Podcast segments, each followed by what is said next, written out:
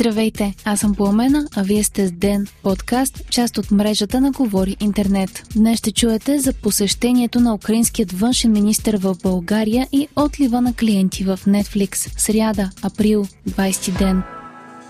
Днес украинският външен министр Дмитро Колеба, който е на официално посещение у нас, се срещна с президента Румен Радев и с представители на управляващата коалиция. Основна тема на разговорите естествено бе войната в Украина и подкрепата, която България й оказва. Срещите не преминаха без размяна на реплики, като президентът на няколко пъти нарече войната братоубийствена и призова възможно най-бързо да спре, както и изрази надеждата, че Украина прави всичко възможно, за да защити българското национално мълцинство в пределите си. Колеба от своя страна заяви, че след нападението на Русия над Украина и ужасните престъпления, извършени от руската армия, малко хора могат да си обърнат езика и да нарекат украинският и руският народ братски. Колеба допълни, че ако са братски, то те са като Кайни Авел.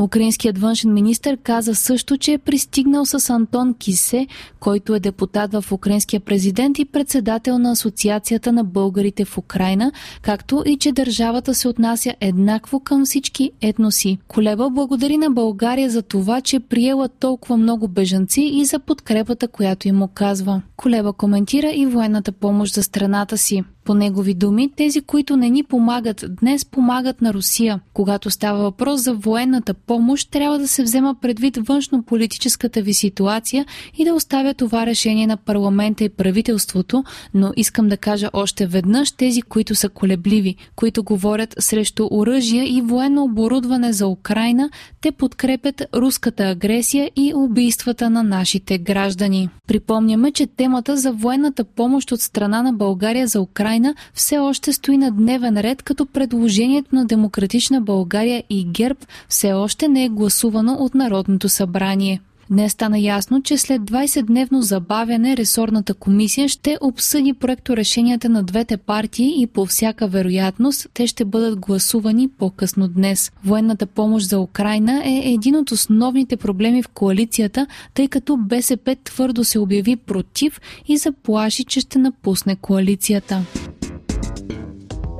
Министърът на туризма Христо Проданов от БСП заяви, че ще настоява за отпадане на държавната помощ за украинските бежанци до 31 май. Става въпрос конкретно за 40 лева, които държавата изплаща на българските хотелиери на ден за приютен украински бежанец. По данни съобщени от Проданов за БНТ, в България в момента има близо 85 000 украински бежанци, като 25 000 от тях са настанени в хотели. Тези числа обаче противоречат на обявените в официалният портал България за Украина, където пише, че над 92 000 украинци са останали в България. 51 000 от тях са настанени, а децата са над 35 000. Лично моето мнение за това, за което аз ще настоявам, след 31 май тази програма да приключи.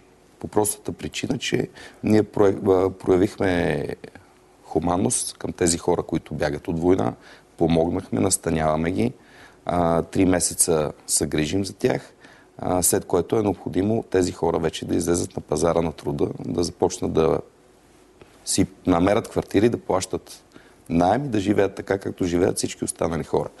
Тоест, ние проявихме солидарност и подкрепа в първите три месеца. Проявяваме, проявяваме такава солидарност и подкрепа, след което всички трябва да започнат да живеят и да работят така, както, както всички останали.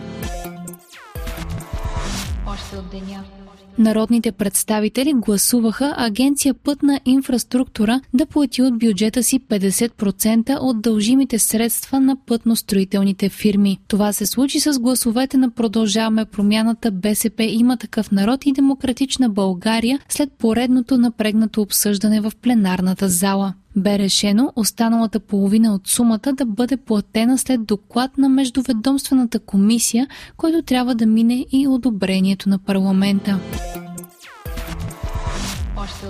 За първи път от десетилетие Netflix отчете спад на потребителите си. Това доведе до срив на акциите на компанията с 25%. Абонатите на стриминг гиганта за първото три месечи от тази година са намалели с близо 200 хиляди и прогнозите не изглеждат никак добре. Очаква се за периода април-юни още 2 милиона потребители да напуснат платформата. Netflix прогнозираше тази година да е поредната от 10 годишното им разрастване и да придобият 2,6 милиона нови потребители. Изпълнителният директор на компанията Рид Хейстингс засегна тема табу за Netflix – рекламите, като каза, че се разработва опция за стриминг абонамент на по-ниска цена, в който обаче присъстват реклами. Hulu и Disney, които са конкурентни на Netflix платформи, работят по този начин.